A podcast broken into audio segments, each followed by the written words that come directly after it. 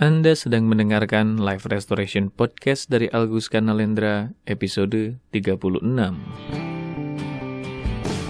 Selamat datang di Live Restoration Podcast, inspirasi restorasi kehidupan dan transformasi diri untuk membantu mendesain kehidupan terbaik yang layak Anda dapatkan sesuai jati diri otentik Anda.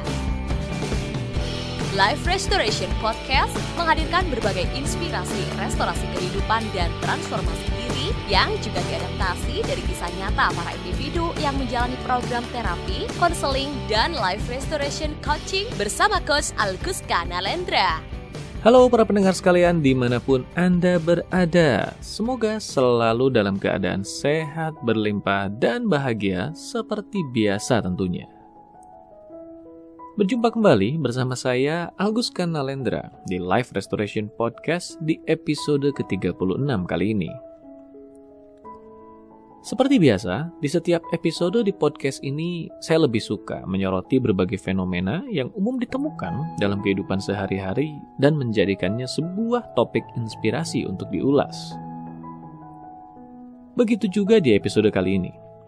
Di podcast hari ini saya tergerak ingin membahas sebuah fenomena yang berhubungan dengan kalimat jadilah diri sendiri.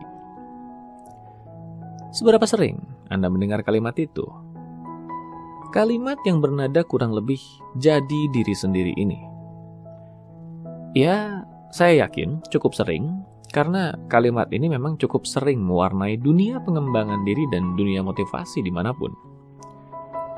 Entah kenapa, saya mendapati kalimat jadi diri sendiri ini adalah sebuah kalimat yang terdengar menyenangkan. Banyak orang yang menyukainya, bahkan menjadikannya sebuah kalimat inspiratif yang mereka suarakan di banyak kesempatan. Tapi di sisi lain, ketika saya bertanya lebih jauh, jadi diri sendiri yang bagaimana? Pada umumnya muncullah respon yang agak macet. Tidak selancar tadi ketika di awal menyatakan jadi diri sendiri ini dengan begitu lantang. Jawaban yang akhirnya cukup sering muncul adalah, ya pokoknya jadi diri sendiri aja, lakukan yang kita mau. Lah, kalau seperti itu bukan jadi diri sendiri namanya, tapi jadi diri yang seenaknya. Kemudian muncullah bantahan. Ya tidak juga. Kalau tidak merugikan orang lain kan tidak apa-apa.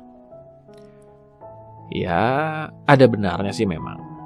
Tapi apa iya yang disebut jadi diri sendiri ini adalah sebatas melakukan yang kita mau selama tidak merugikan orang lain? Saya tidak berani mengatakan itu salah, tapi agaknya kok terdengarnya dangkal sekali menjadi diri sendiri ini kalau hanya diartikan seperti itu. Jadi, seperti apa yang disebut menjadi diri sendiri ini? Itu yang memang ingin saya angkat di ulasan di episode podcast kali ini.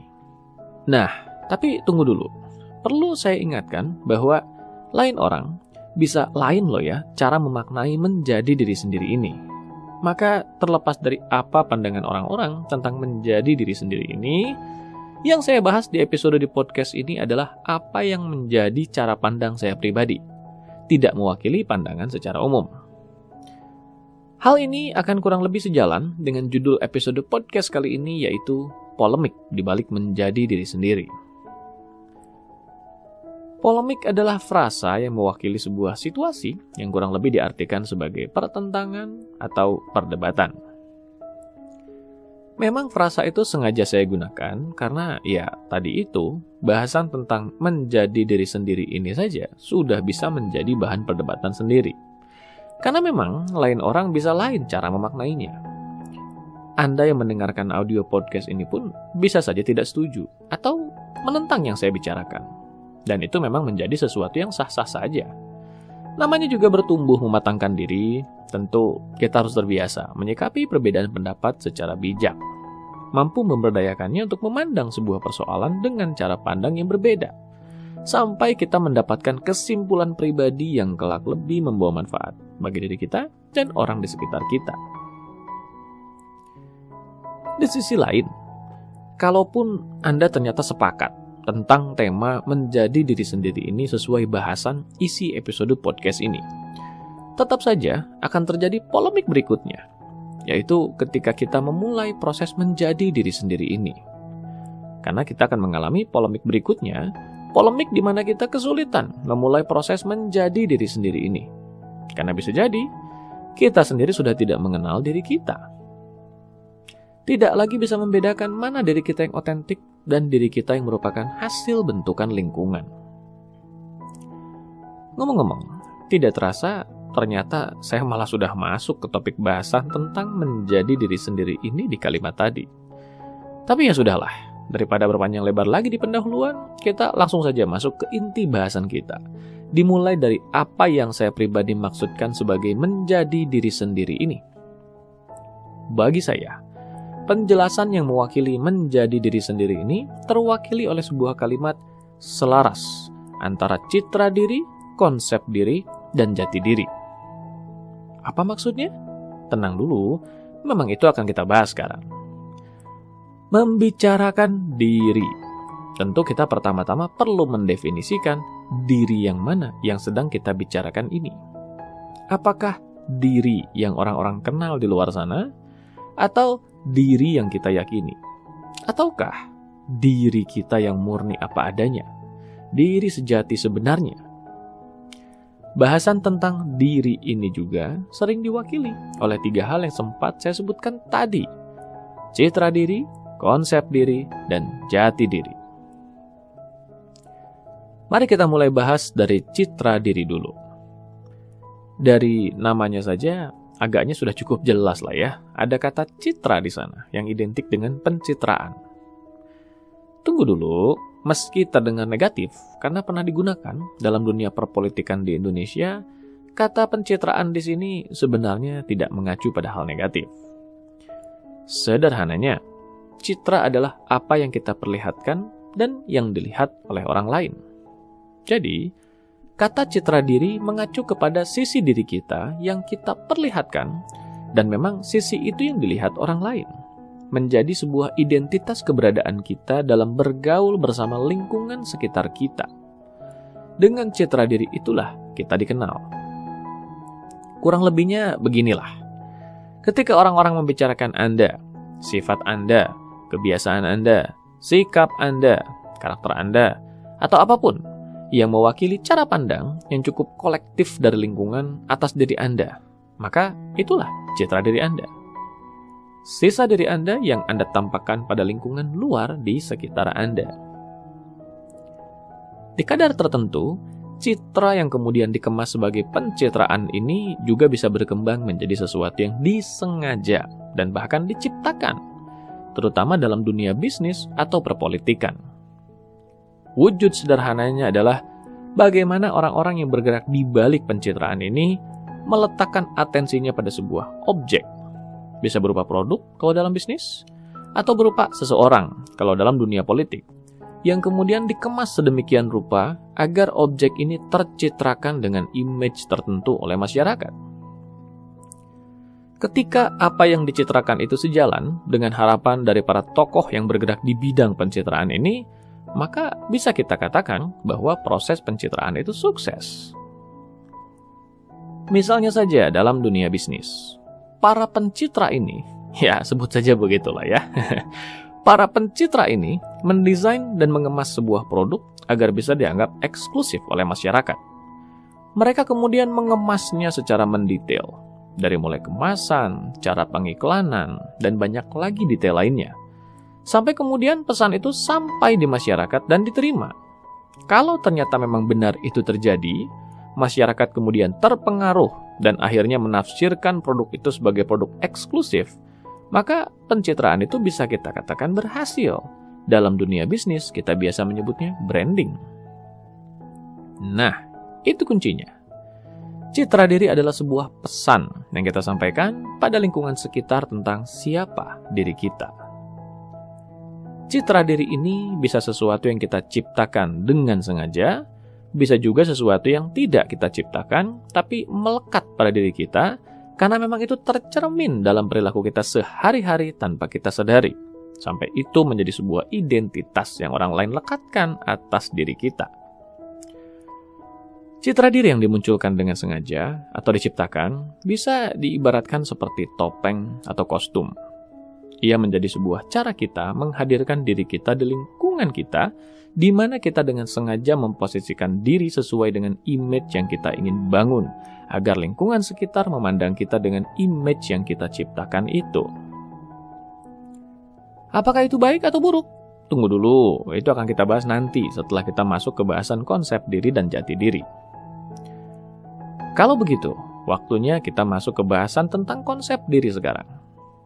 Berbeda dengan citra diri yang menjadi sebuah cara bagi orang lain untuk melihat kita atau menjadi cara pandang orang lain atas diri kita sendiri, konsep diri adalah cara kita memandang diri kita sendiri. Konsep diri menjadi sebuah cara pandang kita atas seperti apa kita sejujurnya.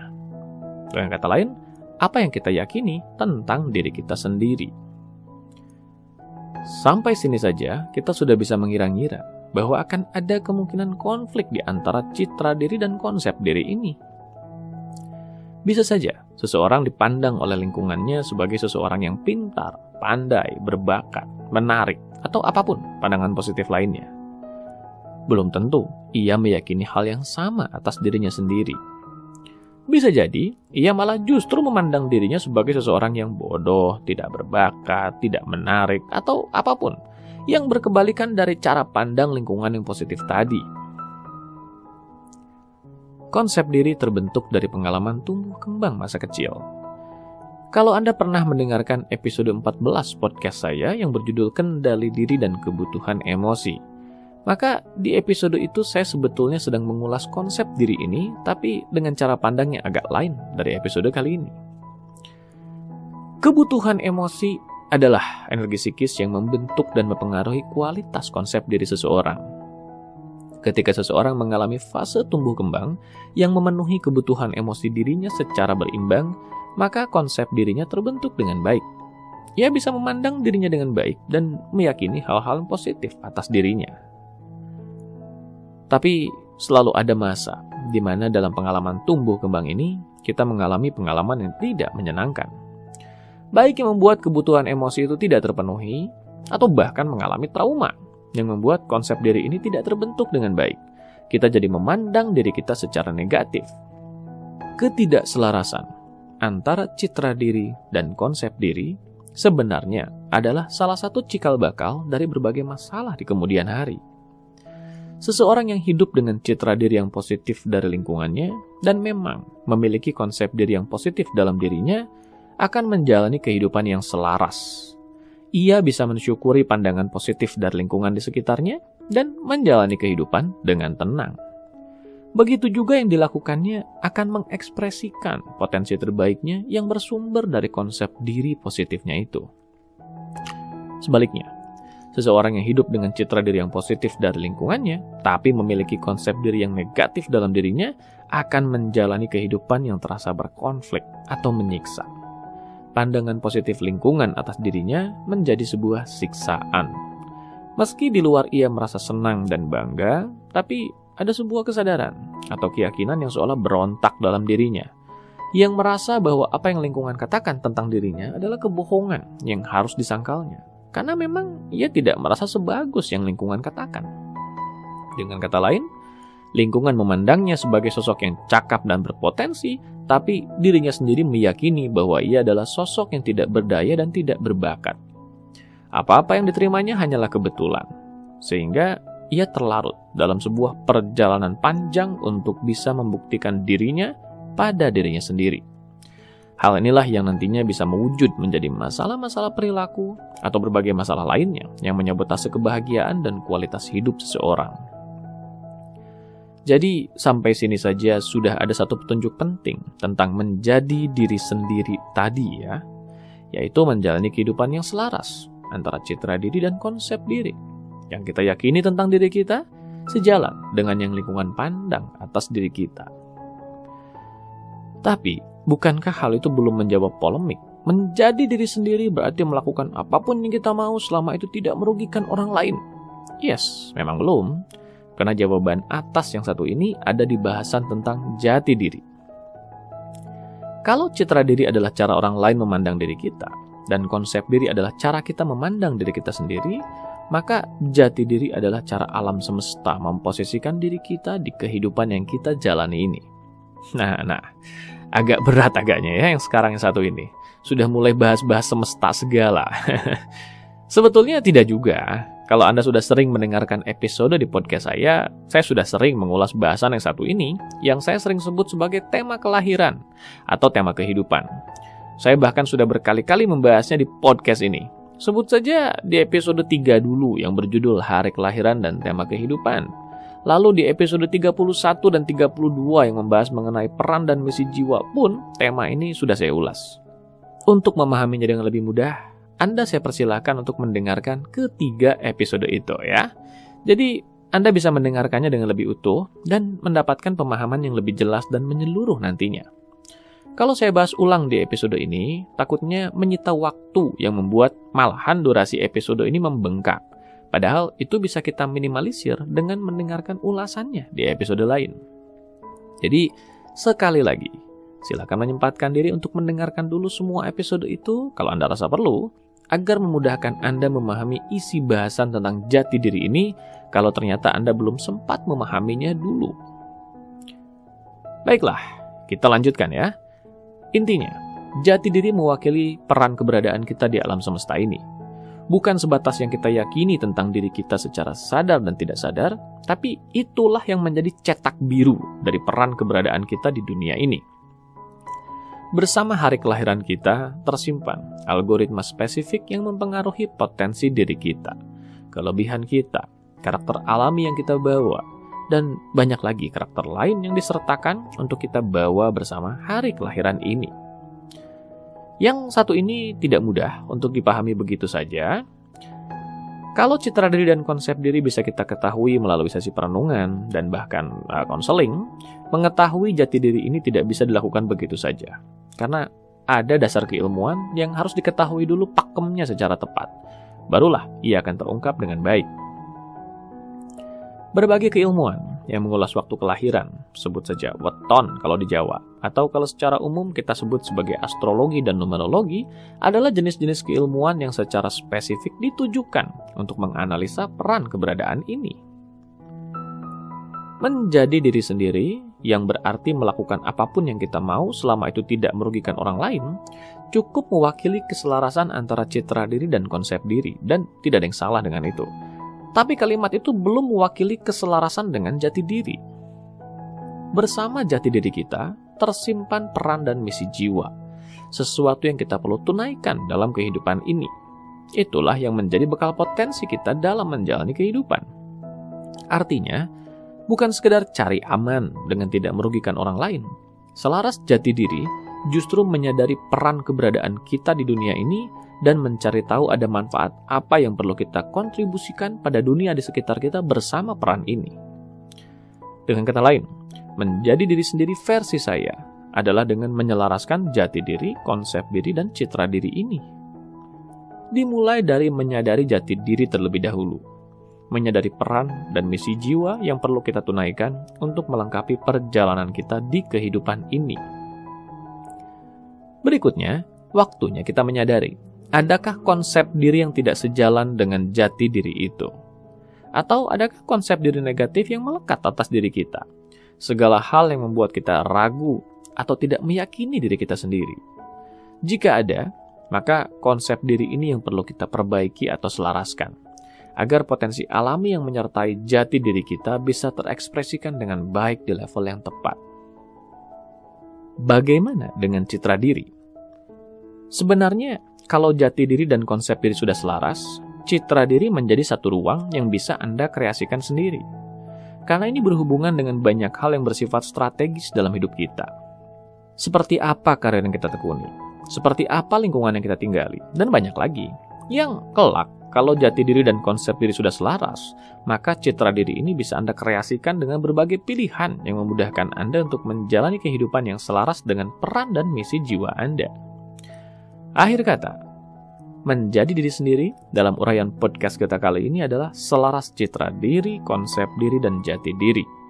Menjadi pribadi yang memposisikan diri dengan citra diri yang tepat di lingkungan, sejalan dengan peran dan misi jiwa kita sejalan dengan maksud strategis yang kita tetapkan untuk mewujudkan peran dan misi jiwa itu. Didukung dengan konsep diri yang positif untuk membantu kita mengekspresikan potensi terbaik diri kita. Bagaimana dengan Anda? Apa definisi menjadi diri sendiri versi Anda? Sampai jumpa di episode berikutnya.